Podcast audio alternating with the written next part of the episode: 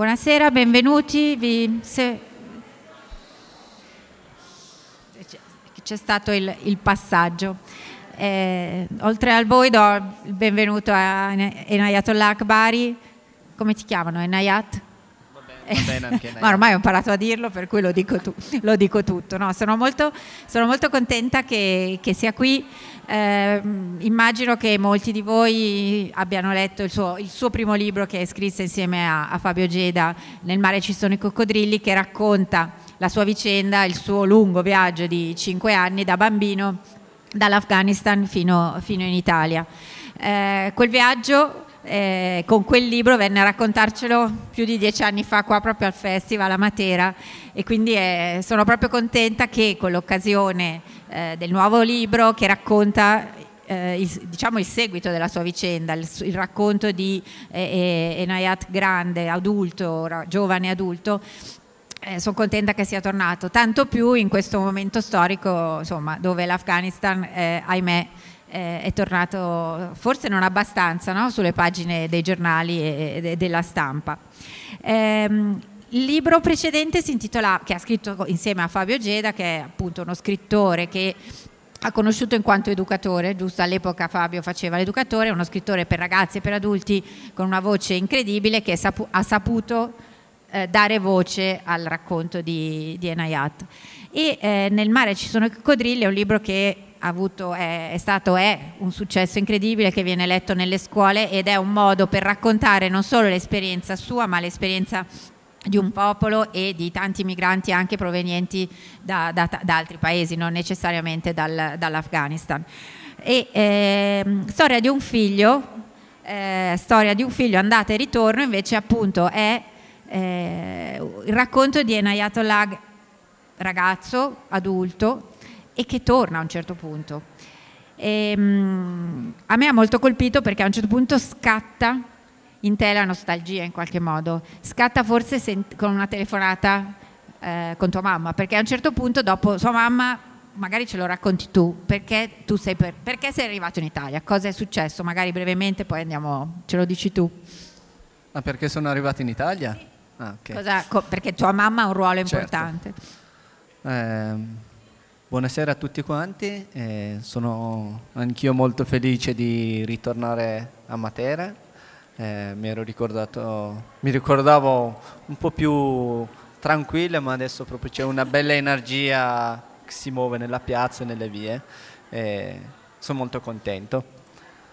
Eh, come posso dire come sono arrivato in Italia? Io sono arrivato in Italia senza aver programmato sinceramente, senza aver pensato che nel mondo esiste un posto che si chiama l'Italia, perché non avendo studiato non, è, non, non sapevo tanto, però ero costretto a uscire dall'Afghanistan eh, che mi ha portato mia mamma, avevo dieci anni circa, eh, mi ha messo eh, diciamo nella città a Quetta per strada perché lei doveva ritornare dalla, da mia sorella, da, mia, da mio fratello.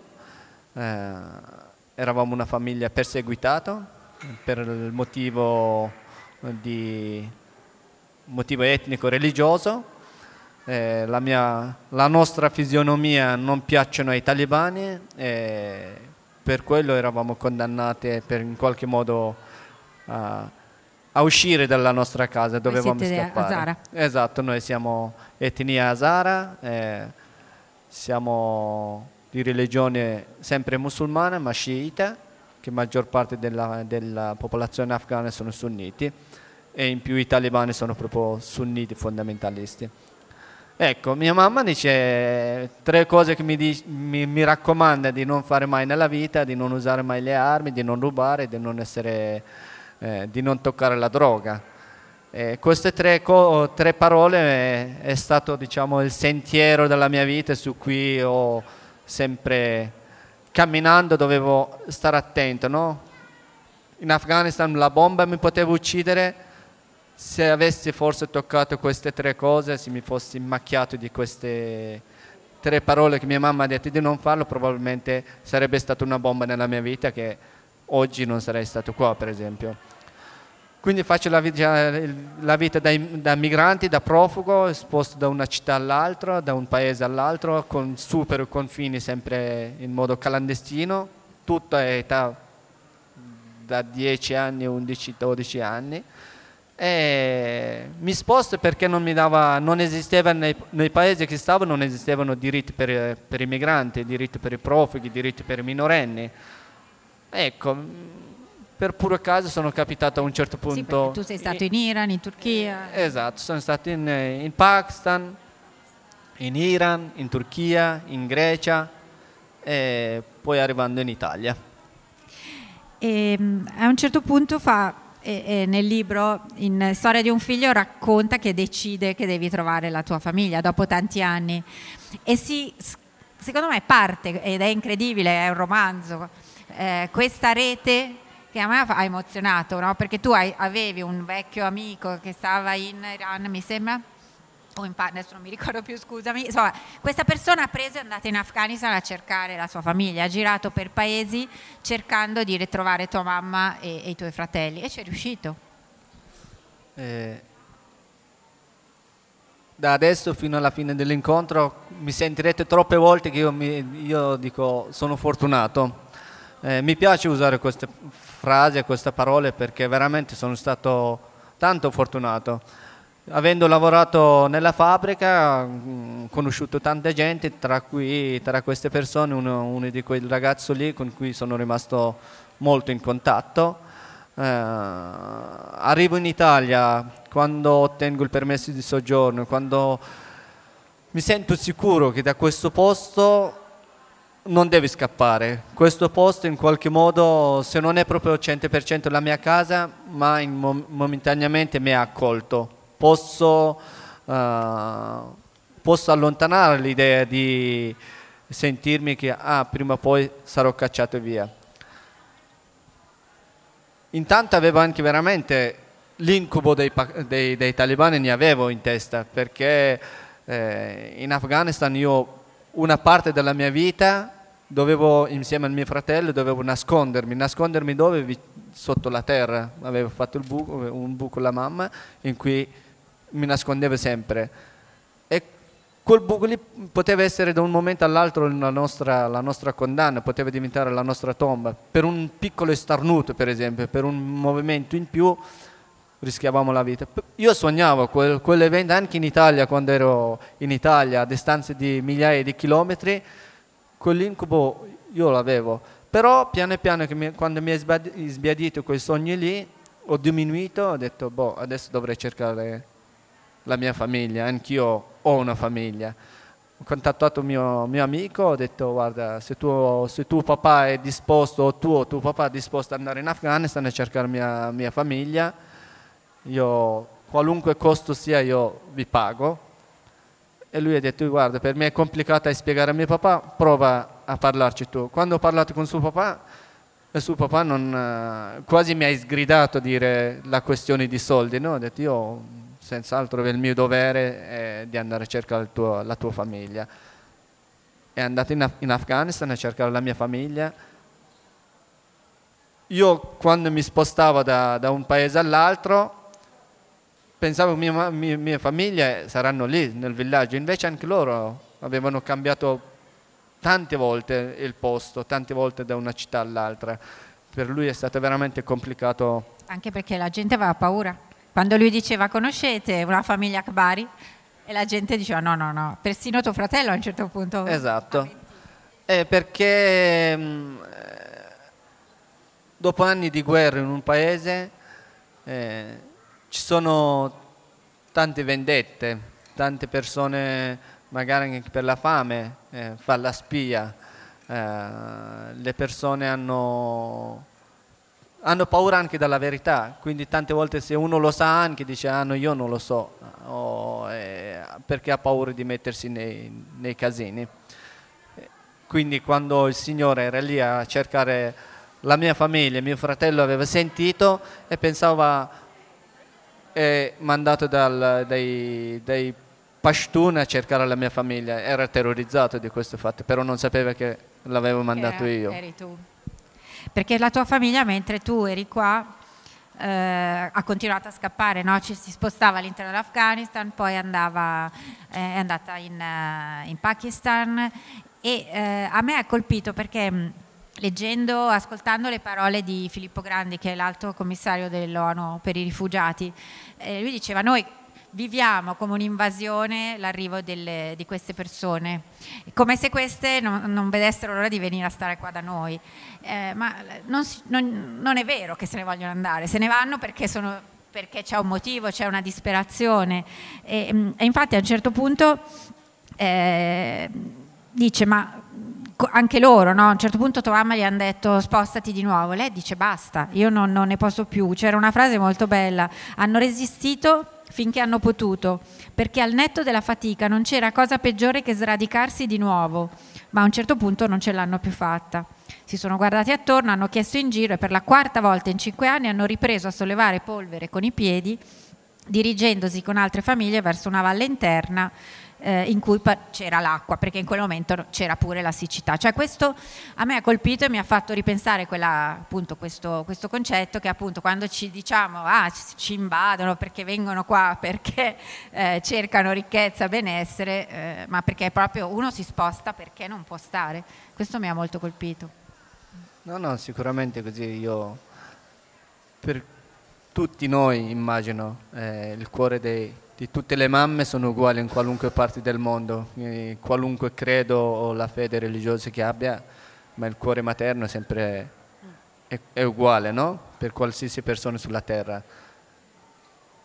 Voi come voi, non, per nessun costo, per nessun, per nessun, valore del mondo siete disposti a allontanare i vostri, die, i vostri figli di dieci anni, eh, rinunciare al proprio amore sia di ricevere sia di dare, e siete disposti a mandarle perché non c'è la sopravvivenza. Mia mamma veramente non sapeva, eh, era una persona semplice, come maggior parte degli afghani non ha studiato, non ha una consapevolezza completa del mondo. Anche mh, mm, la ricchezza cos'è per noi? La ricchezza è la farina ti, può, ti possa bastare da un inverno all'altro, il, il, bestiame che deve avere da mangiare e questa è la ricchezza, la terra che pos, tu possa coltivare, possa mh, fare la tua attività agricola con, con, la terra e questa è la ricchezza, non è che cerchiamo la ricchezza chissà cosa.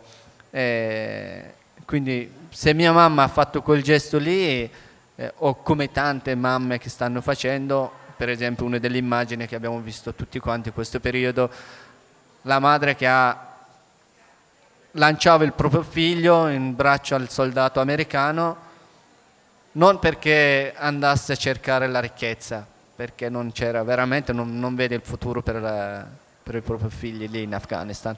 E noi non cerchiamo la ricchezza, cerchiamo un posto in cui possiamo sentirci vivi, che non, nessuno ci ammazza. Eh, verissimo. E, e, tua mamma alla fine questo, questo uomo meraviglioso la trova e, e, vi sentite e il legame con la tua famiglia si, si riapre. Purtroppo tua mamma però poi ha un incidente e, e quindi tu non, non, non, non l'hai più rivista. Eh, però hai rivisto tua sorella tua sorella che adesso appunto nel libro sua sorella partorisce il quinto figlio, adesso siamo a sei, stavamo raccontando che i nipoti sono, sono aumentati, tua sorella vive in, eh, in Pakistan. Eh, merita leggere e arrabbiarsi eh, la burocrazia in cui sei dovuto incappare, cioè, da tutti i punti, non, so, ma non, non, sto parlando della burocrazia pakistano-afghana, ma anche quella in Italia, eh, i viaggi che hai dovuto fare in ambasciata, le carte, eccetera, per tornare per andare in Pakistan, perché tu in Afghanistan non puoi andare perché sei un rifugiato, giusto? Funziona così? Eh, io sono un rifugiato politico, il rifugiato politico perde proprio tutti i diritti del proprio paese di origine, eh, quindi io non posso andare in Afghanistan eh, e non potrò forse neanche adesso, anche se ottenesse la cittadinanza non posso andare, perché prima se c'era il minimo speranza vado anche per visitare, adesso um, se vado mi ammazzano di sicuro. E con mia mamma a distanza sono stato, di nuovo dico, fortunato, uh, lo sfortuna lo sono consapevole, sono stato anche magari sfortunato di non l'aver mai più vista, però ha colmato un sacco di voto che avevo in quegli anni lì che non ci siamo visti, non ci siamo sentiti. Per ah. quanto tempo? A parte il, il viaggio? Eh, 5, 10 anni abbondante. Cioè avevi 10 anni e ne avevi 20, eri un esatto, adulto a quel punto. Esatto, esatto. Mm. Per un bel periodo di, della, della, mia vita che tanti momenti avrei voluto la sua voce, i suoi consigli. Eh, per rinforzare, darmi più la forza, non ho sentito, però dico, già la prima volta che mi ha detto ci siamo sentiti, hai mangiato, questa è stata la cosa, la cosa, più bella. Bellissimo, perché lì è proprio, dopo dieci anni tu non vedi tuo figlio, non sai che cosa è successo e, e, e infatti secondo me il titolo del libro, Storia di un figlio, perché io ho avuto l'impressione che lei ehm, lei non, non, ha mai smesso di essere madre, forse tu sei ritornato a essere figlio in quel momento quando l'hai sentita in qualche modo. E le preoccupazioni proprio minime, appunto, hai mangiato, cioè quello che farebbe una mamma italiana, assolutamente, e l'ho trovato veramente bellissimo, bello bello. E quindi dici, vabbè, la tua famiglia a quel punto era, è tua sorella, poi tu hai un confratello che anche lui è all'estero in Australia, tua sorella e decidi di andare eh, ad aiutarla, ad assisterla a uno dei suoi parti, il quinto, sperando che sia un maschio. E, e però appunto riuscire ad arrivarci sarà una, veramente una, un'impresa, ma questa volta non tanto, perché è bellissimo perché lui dice sono partito a piedi, insomma, eh, ci ha messo cinque anni ad arrivare qua torna con degli, due aerei, due, tre, non so quanti ne prendi, con regalo per le nipoti, cioè proprio è un cerchio che si chiude anche qua da, da uomo fortunato. Eh, però c'è stata tanta fatica. È, è un altro mondo, a livello burocratico veramente sono due, due, mondi diversi, però allo stesso tempo mi fa capire eh, per la nuova epoca, diciamo, eh, la peggior dittatura potrebbe essere anche la, la faccenda burocratica, che ti, con una firma tu puoi sentirti libero e puoi sentirti in arresto domiciliare. Io dopo, dopo anni, con tanta attesa e anche tanta necessità che avevo, mh, mm, dovevo andare, lo, dopo mancanza di mia mamma io ero il figlio più grande, sentivo anche il senso della mia vita, in questo momento devo essere accanto a, mio, a mia sorella che sta, facendo, sta mettendo al mondo il suo, il suo figlio e voleva essere lì ad aiutare, in qualche modo essere utile. Facevo di tutto, non mi, non mi lasciavano il visto. Eh, per cavolate, inventavano dei, dei, dei problemi. Per esempio mi chiedevano certificato di nascita dei miei genitori. Io dicevo, io, non ho la eh, io stesso non, ho, non ho, mai avuto il certificato. Allora dimostrami che tu sei un, un afgano. Faccio vedere il permesso di soggiorno, il passaporto che lì scritto afgano. Dico, guarda, titolo di studio, tutti i miei documenti in cui c'è scritto afgano a lui non bastava, a lui bastava che un foglio in, in afgano sia scritto uh, afgano e a un certo punto ho portato un foglio così inventato e ho detto guarda ti basta. E quello gli, gli è bastato. Però mi ha fatto andare avanti dietro due sì, volte. andavi a Roma in treno tornavi, esatto. anche costi eh. e a un certo punto ho detto vabbè ho parlato con uno e ho detto guarda loro ti chiedono così ma se tu dici non ce l'hai e loro continuano a pressarti perché è un torto. Se porti qualunque foglio accettano. Infatti ho portato un foglio che non c'entrava niente e va bene tutto. Sì, che poi non è finita perché poi è arrivato in Pakistan il tassista, cioè insomma diciamo che per carità non è stato all'altezza del viaggio di andata ma anche il ritorno ha avuto i suoi... E come le affronti? Nel... Cioè tu comunque da, da quello che leggo nel libro, cioè comunque tu vai avanti. Eh, è una questione di carattere, di fiducia, di, di, comunque di sentirti fortunato. Cioè io penso che, parlo per me, non posso parlare per tutti, però mm, io mi, mi sarei scoraggiata, invece no, tu vai. forse l'esperienza, forse eh, una parte di me è cresciuta in questa faccenda, in questa difficoltà. Eh, e quindi affrontando tante, fatic- tante difficoltà, eh, a volte anche quasi qualcosa era di impossibile, però ho lottato, sempre sono riuscito poi a risolverlo, a, a raggiungere ciò che, ciò che eh, cercavo. Però è strano, quando sono tornato, stavo per tornare da mia sorella, avevo tanta paura che mi succedesse qualcosa alla mia, alla mia salute, ma dall'altra parte avevo molto paura dalla mia gente, dalla mia, anche di mia sorella, perché il tempo, la distanza mi, aveva, uh, mi, ha, uh, mi ha contagiato, mi ha influenzato, mi ha cambiato. Eh, per esempio uno dei fatti sono un uomo laico, uno che non prega 4-5 volte al giorno, eh, credo Dio a modo mio, ma, e questo poteva essere motivo di, di conflitto con mia sorella o, o con, la mia, con, la mia, gente. Di questo avevo molto paura, che loro mi volessero in qualche modo come desiderano loro, invece non potevo essere me stesso eh, e di questo avevo paura. Fortunatamente eh, ti hanno accolto. Mi hanno accolto. Sì, perché poi penso che la, il, eh, il, dramma sia anche non sentirsi a casa da nessuna parte, no? quindi dici qua sono un musulmano sciita con una cultura, lì eh, però ho, delle, ho, ho dall'Occidente ho imparato dei comportamenti che apprezzo, che ho deciso di seguire e quindi immagino che non sia facile. E non ve la voglio raccontare tutta perché secondo me merita di essere letto, poi eh, diciamo che c'è anche un lieto fine ulteriore eh, e proprio in quest'ottica di eh, volerlo un po' inglobare nelle tradizioni, sua sorella cerca di, di, di, combinare un matrimonio con una ragazza di lì. E lui ovviamente dice no, no, io sono occidentale, non ho voglia e poi invece succede che, che, che l'amore arriva. È, però queste pagine ve le dovete leggere. Io speravo che ci fosse questa, questa volta tua, tua, moglie, ci sarebbe piaciuto contro, incontrarla. E, però insomma anche questa è una bella storia, cioè un bel ritorno, anche quello poi vi, leggetevelo perché il ritorno di, cioè l'arrivo in Italia di tua moglie è stata un'altra, un'altra epopea. Mm. Eh, vabbè, anticipo una, una piccola diciamo accenno.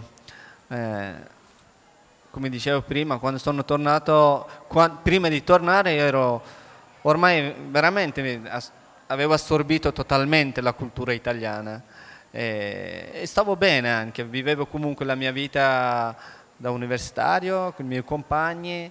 E, mi ero convinto anche di queste idee come tanti giovani, ah no, io non mi sposo, ah, non serve niente al matrimonio, basta stare bene con una persona, eh, non ha senso. Invece sono finito in una cultura che tu se non è, quelle persone non è intima, la ragazza per te tu non puoi neanche parlarci, non puoi neanche dialogare, figuriamoci si devi eh, sentirti, conoscerti, frequentarti eh, tutti questi passaggi manca. O ti fidanzi, parli con quella persona, o se non ti fidanzi non, uh, si rompe le palle, rompi scatole e ti possono anche menare di brutto. E stranamente sono, ero avvolto nella mia cultura, diciamo, e è successo qualcosa di un po' come dire, come imprinting, no? Eh, mi ha avvolto questo, questo evento, questa, questo fanciullo mi è entrato nel cuore e ho seguito tutti i passaggi della mia cultura che era anni, da anni che non ero, non ero proprio in contatto, non vivevo quella situazione. E non so se posso dire l'istinto, se posso dire la mm. convinzione culturale, eh, però il fatto sta che io stavo troppo bene, anche con tutti quei movimenti lì stavo bene. ci siamo sposati in 5 secondi. tu eri lì per un mese, sei stato forse un po' di più e, e sei esatto. tornato con la comunque con una moglie, anche se non subito fisicamente. Esatto, esatto. Sono tornato con la testa che la prima cosa che devo fare qua deve salvare la mia famiglia. La mia famiglia è sempre fatto di una persona e che la mia moglie. Ed è un mese o quanto, però ero, non c'è niente altro che occuparmi della mia, della mia famiglia, cercare di fare tutti i documenti possibili eh, con tante fatiche, veramente ci ho messo un anno, di più, più di un anno per fare le cose burocratiche. Eh, L'Afghanistan è un paese eh, più corrotto al mondo. Eh, per ogni timbro, per ogni firma, chiunque ha quel potere lì ti chiede soldi ti chiedi soldi sotto banco. E poi si scopre una volta che tu riesci, da te riescono a sganciare dei soldi e quello diventa un cerchio di cui non si può staccarti più. Quindi per un annetto è stato andare avanti e dietro, da un ufficio all'altro, bussare una porta dopo l'altra. E questo non è finito, di nuovo in Iran. E quando è finito in Iran poi è cominciato con l'Italia, perché è veramente difficile essere eh, profughi o immigrati del terzo mondo. Se fosse stato magari un, un, un, un straniero americano la situazione era diversa, anche, anche, secondo me anche proprio la credibilità degli uffici italiani certo. mi avrebbero dato un altro mi avrebbero più favorito, non sarebbe stato tutto questo successo. Certo. E invece essendo un afgano il dubbio che questa non sarà la sua moglie, questa qua favorisce l'immigrazione, allora deve dimostrare mille documenti, sei in grado di mantenerli. Uh, che fatica. Faticosissimo.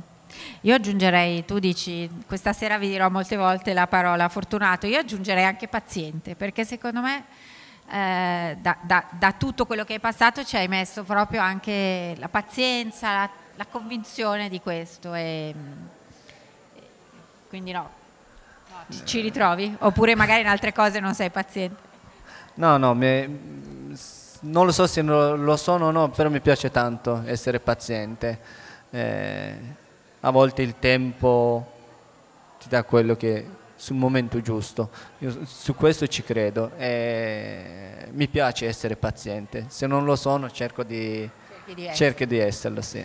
Sì, noi, io sono voluta, ho, ho voluto ho voluto partire dalla sua vicenda privata, che è la vicenda che, che racconta nei, nei, suoi libri, eh, anche se eh, si trova ovviamente dei riferimenti alla storia, alla, alla cultura e poi adesso, ahimè, c'è anche l'attualità. Per chi non conoscesse l'Afghanistan, per avere una specie di bigino, nelle prime pagine di questo libro c'è una cronologia molto anche divertente a tratti, eh, così, sulla storia e la, la cultura dell'Afghanistan. Tu mi dicevi che hai studiato da poi. A un certo punto da adulto all'università avevi gli strumenti per studiare e hai cominciato a studiare la tua terra. Ovvio, qua nelle prime pagine c'è forse un capitolo che è proprio la cronologia dalle, dalle origini del mondo fino a oggi. Manca l'attualità che adesso l'affrontiamo. Però te la, tu l'hai studiata da grande. Eh, Afghanistan è molto difficile conoscere l'Afghanistan quando vivi dentro l'Afghanistan. Ci sono tanti di quei problemi che veramente è molto difficile eh, a conoscerlo, perché poi ci sono migliaia di punti di vista diversi, no? chi, chi si inventa la storia, chi nega la storia, però dall'Occidente tu da neutrale puoi osservare molto bene e poi con, ovviamente con uh, dei spunti molto accertati, studiati. Eh, io con l'università, il percorso dell'università che ho fatto, la facoltà, uh, relazione internazionale cooperazione e sviluppo, mi ha dato tanti input sull'Afghanistan, eh, per cui dovrei, ho cominciato a occuparmi della, dell'Afghanistan come, proprio come lo studio. Eh, ho trovato tanti libri interessanti, eh, ma non ho trovato una soluzione per l'Afghanistan. Sì, L'Afghanistan è davvero un paese, un paese molto complicato, non tanto complicato le persone che ci vivono lì, è complicato con gli stati vicini che abbiamo, eh, via dalla seta, eh, lo Stato confine con sei paesi dove non c'è, nessuno di questi sei stati sono democratici. Noi in cinque, in, uh, a battere d'occhio siamo diventati da un, da un regime fondamentalista un paese democratico. E tutti questi stati vicini hanno un ruolo importante. E poi la democrazia in un paese che 70% sono analfabeti, non sanno leggere e scrivere. E non so se avete in mente Il grande gioco, il libro per esempio. Inventato la, descrive la storia del, dell'Afghanistan o dell'Asia centrale nei primi anni dell'Ottocento. Chi ha studiato, chi, chi ha studiato la storia? E per noi è attuale. Come era il passato, si parlava del, della divisione dell'Afghanistan, l'Afghanistan che veniva usato come eh, lo scudo verso, per proteggere l'India, no? eh, l'India britannica, eh, e poi è stato usato dall'Occidente contro la Russia nei, per la guerra fredda, però l'Afghanistan è sempre un paese che la sua politica interna, né esterna né interna, è nei suoi mani e con la democrazia purtroppo abbiamo raggiunto un altro livello che siamo il paese più corrotto al mondo.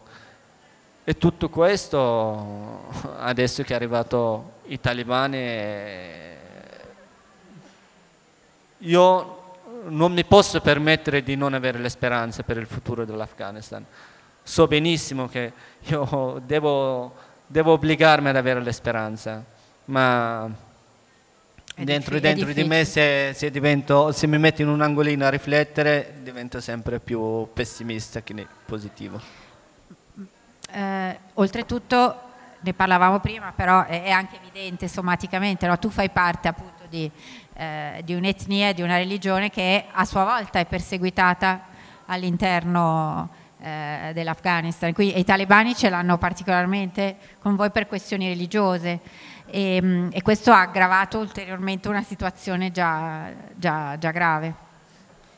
Eh, sì, la, come dicevamo all'inizio, eh, la mia etnia è l'etnia minoritaria in Afghanistan, Hazara, eh, fisionomicamente siamo diversi, stiamo chiamandola, è un po' un naso schiacciato come mi vedete, e siamo sciiti. Per questo i talebani eh, come dico nel libro, siamo condannati per loro perché i, i mongoli, i Genghis Khan era entrato in Afghanistan e ha distrutto l'Afghanistan. E noi, secondo loro, noi siamo discendenti della... Nemici per sempre. Esatto, eh, siamo discendenti, della, discendenti di Genghis Khan e per cui non siamo né musulmani puri né afghani puri, siamo lì per, per aver rovinato l'Afghanistan, per aver immacchiato di disonore l'Islam. Quindi siamo, mh, mm, siamo, condannati a morire. Quindi c'è la persecuzione dei talebani adesso, da, dal, mettiamo la vera persecuzione è già era iniziata 200 anni fa. Infatti la mia etnia Uh, 60%, 60 sono stati venduti come schiavi in India e, e uccisi e questo anche oggi mh, succederà sicuramente. Infatti anche quando con la presenza della, della, dell'Occidente, degli americani, più volte in Afghanistan è stato successo attentati davanti alle scuole, alle scuole femminili, alle scuole dei, dell'infanzia dove era frequentato dalla mia etnia. Se ve lo ricordate, anche l'ospedale, l'ospedale pediatrico a Kabul dove sono morti mentre le, le, le, mamme stavano partorendo i propri figli.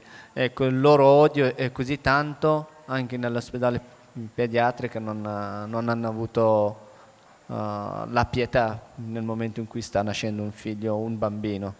E per noi vedo la situazione molto diversa. Adesso si è formato il governo, non c'è un, un, Afga- un Azara che abbia un, un, incarico nel governo eh. Forse hanno annunciato, ma credo giusto perché all'inizio hanno dovuto mostrare appunto di essere più moderati e quindi da, da, da, qualche parte devo aver letto in un reportage che c'era una minima rappresentanza, ma credo che poi sono tutte parole al vento. No? Mm. Eh, quelli che noi vediamo, quei talebani che vediamo davanti alle telecamere internazionali, quelli non sono talebani normali, cioè quei talebani lì che sanno sparare, dove hanno avuto il lavaggio di cervello, di odiare chi è diverso da loro. Quelli lì sono fortemente informati, addestrati per essere lì davanti alle telecamere internazionali. Eh, come a me non, non, succede normalmente, giro per strada, eh, la telecamera o, tele, o il mh, giornalista mi inquadra e mi fa un'intervista, no, devo, devo, avere un canale per essere messo davanti alle telecamere. E stessa cosa succede anche ai talebani, Tele, telecamere internazionali non prendi spontaneamente un, un talebano spontaneo che si trova lì, ma tutto prestudiato, il luogo, il posto, la persona che deve apparire davanti alle telecamere e ciò che deve dire. E quello è a Kabul, ma l'Afghanistan è molto larga. L'Afghanistan ha fatti delle, dei luoghi, mh, dei paesini, delle tribù, eh, che non è a Kabul. Kabul è un luogo diciamo, molto importante anche a livello culturale, no? eh, i talebani non sono cambiati, i talebani non può essere mai cambiati perché se cambia il talebano deve cambiare come credono loro la religione. Eh, allora cos'era sbagliato eh, 20 anni fa il Corano? Come fai? Eh, se credi a quello non puoi modificare te stesso. Sì, fa proprio rabbia per chi è... Io sono di un'altra religione, ma comunque per chi credo è religioso questa estremizzazione fa proprio rabbia, perché tu dici, usi appunto Dio, Allah, oh, proprio per, per, questo. Ma i talebani poi sono tipici, cioè come dire, adesso lo, lo sembra brutto, ma comunque sono proprio una peculiarità di quella zona lì. In altre zone, eh, questo mi devi aiutare tu come eh, più esperto, eh, dico un'eresia. Eh, no, non sono come l'ISIS non è solo siriano, eh, come Al-Qaeda non è solo diciamo, dall'Arabia Saudita, sono mercenari prima di tutto, sono eh, neanche tanto, non penso che neanche combattino per la religione, sono, in Afghanistan soprattutto sono i trafficanti di droga, come diceva uh, Saviano, e Afghanistan produce il 95% delle droghe mondiali, soprattutto l'oppio. La loro entrata è, di, è, deriva da lì. E in più sono, mettiamo anche questo, fondamentalisti di tutti i paesi eh, con la religione musulmana. Eh, come dicevo nel primo libro, eh, il mio maestro quando ucciso sono arrivati 20 talibani e tutti quanti parlavano lingue diverse, tra loro non, non riuscivano a comunicare. Stavolta per esempio, eh, sei mesi fa hanno attaccato il mio villaggio eh, non sono stati i talibani ad attaccare il mio villaggio, il mio villaggio era dato in appalto a un gruppo di mercenari per combattere, questi erano pakistani, questi erano egiziani, questi erano di, di tanti paesi eh, diversi. Non guardo il telefono, ma guardavo solo l'ora, oppure me lo dite voi, che ore sono? Me lo dite, ok. Ovviamente c'è un tema che è molto caro all'Occidente, no? che appunto non, non, solo gli Hazara sono perseguitati, ma tante altre eh, figure, le donne in particolare. A me ha colpito perché probabilmente questa eh, persecuzione si innesta anche in una cultura. Eh, tu dici, da noi c'è un proverbio, si dice che per le ragazze sia inutile studiare perché tanto finiscono dietro ai fornelli e che per i ragazzi è inutile studiare perché tanto finiscono a fare il militare.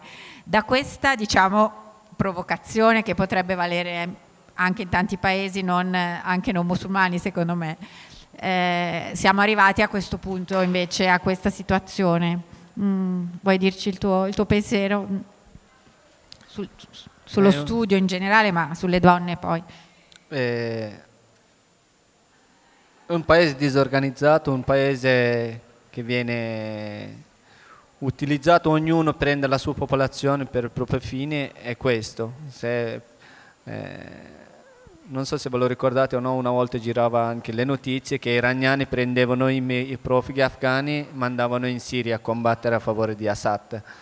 Eh, succede, succede davvero, succede anche adesso che i talebani eh, hanno paura di dare un ruolo a una donna perché sa che la donna eh, mette al mondo la vita, non distrugge eh, e loro non vogliono questi. Eh, sa che la donna veramente può modificare l'Afghanistan perché non è disposto, una donna non è disposta a, dare, a mettere il fucile sulle spalle del proprio figlio dice vai a sparare e, o vai a morire. E invece ciò che fanno gli uomini in Afghanistan. Eh, io ci credo nelle istruzioni, io ci credo veramente nel, come dire, quasi credo poco in, in, una divinità che venga a salvarci, ma credo che l'istruzione può salvarci. Eh, tutti i leader eh, mondiali hanno ammesso il proprio errore che hanno fatto in Afghanistan. Eh, io non vado a mettere il dito ancora nella piaga se avete sbagliato, ma voglio mh, sottolineare una cosa che loro hanno fatto che è un bene. Eh, in questi 20 anni è nata una generazione, la mia generazione. La mia generazione, nonostante eh, attacchi kamikaze, nonostante esplosione davanti alle scuole, nelle scuole, eh, ma la, mia, la, la, nostra popolazione ha creduto alla democrazia, ha creduto nell'istruzione, ha mandato i loro figli a studiare. Sia le donne prima... Mh, era 4%, dicevano 4% delle, delle, donne in Afghanistan sono istruite, oggi no, oggi sono oltre il 60% sono state istruite.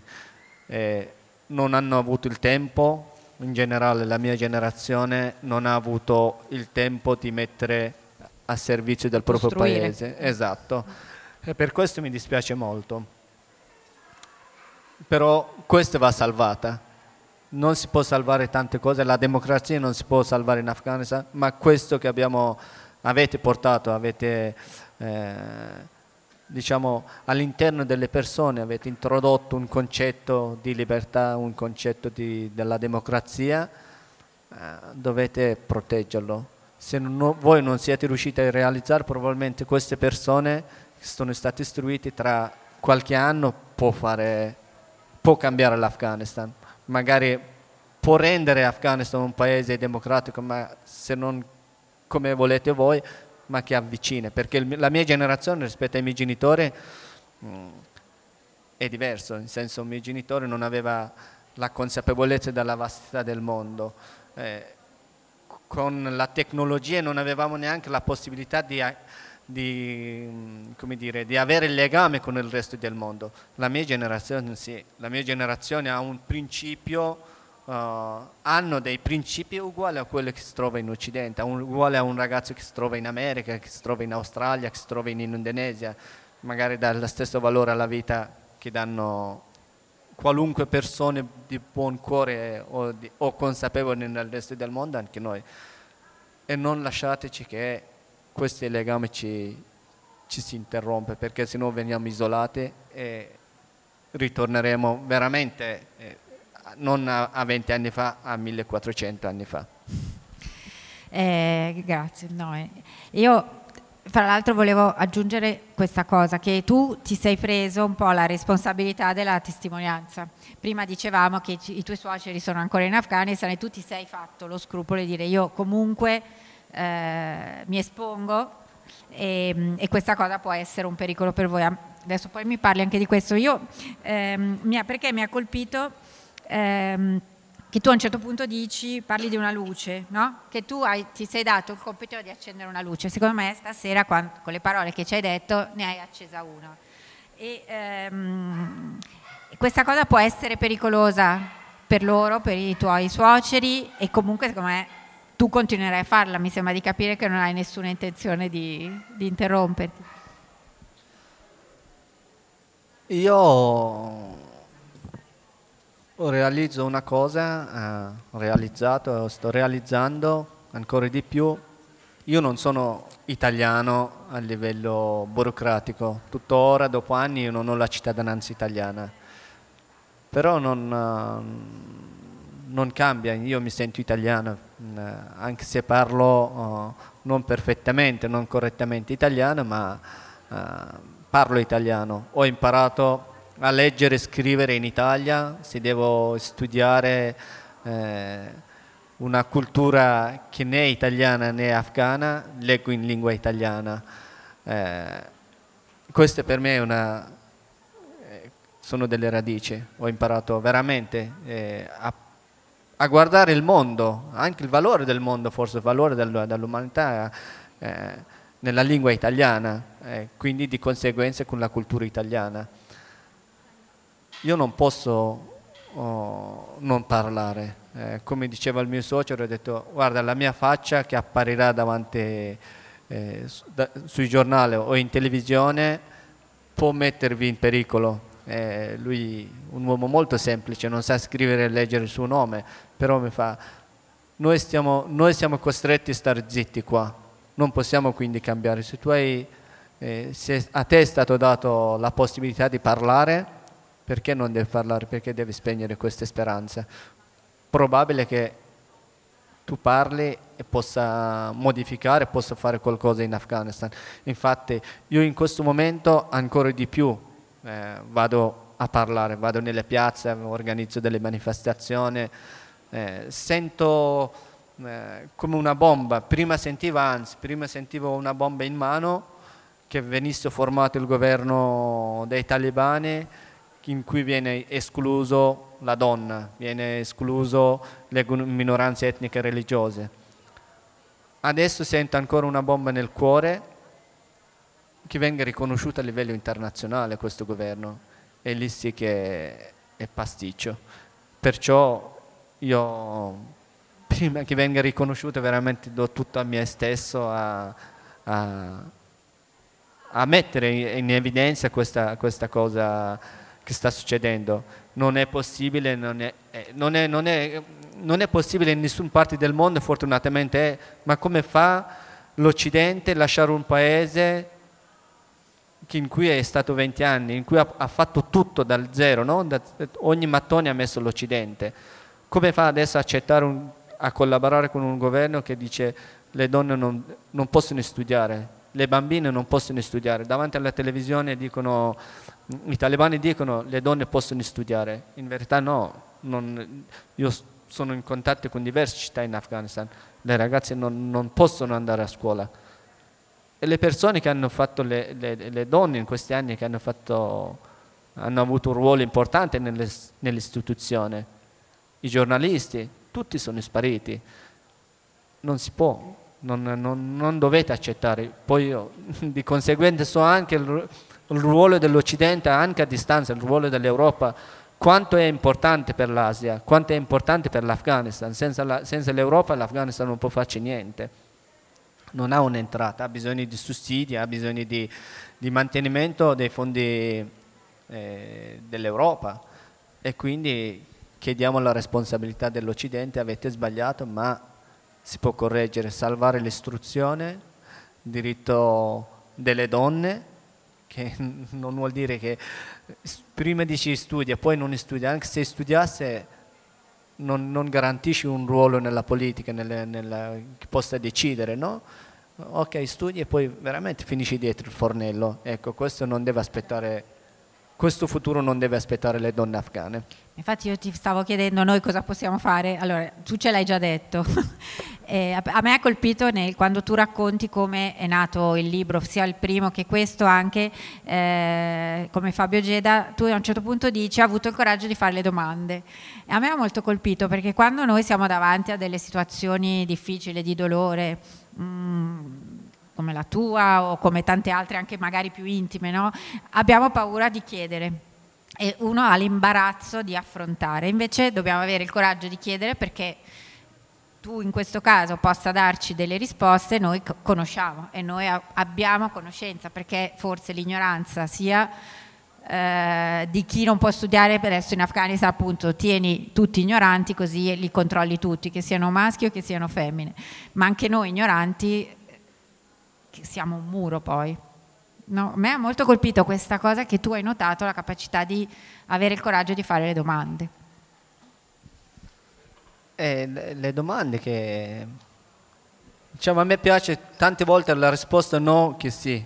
La risposta no mi permette di riflettere. Eh, anche le domande, non voglio, non voglio essere convinto di sapere le cose che poi in verità non lo so. Anche quando dico so quella cosa lì non senza saperlo, magari faccio anche un danno. È importante farsi le domande, è importante fare delle domande. Eh, le domande ti fa crescere, ti aiuta a imparare un sacco di cose. Avete delle domande? Se non ci sono domande, vi volevo chiudere eh, con le ultime righe del libro perché le, le, ho amate molto, che poi riprende il sottotitolo di Storia di un figlio. Andate e ritorno. Attorno a un mondo di cui ne sono convinto dobbiamo prenderci cura collettivamente attorno alle storie di ciascuno, padri, madri, figli, alle vite straziate da guerre o carestie, da sogni che si seccano come erba e che il vento della diseguaglianza sociale ed economica sradica e sparpaglia. Ciascuno cresce solo se sognato, diceva un educatore italiano Danilo Dolci. Io ho la fortuna di essere entrato nell'immaginario di molti. A mia volta cercherò di sognare gli altri e chissà che al termine di una lunga notte il giorno non ci permetta di conservare traccia di quella speranza e di avere l'audacia di trascinarla nella realtà. Bellissimo.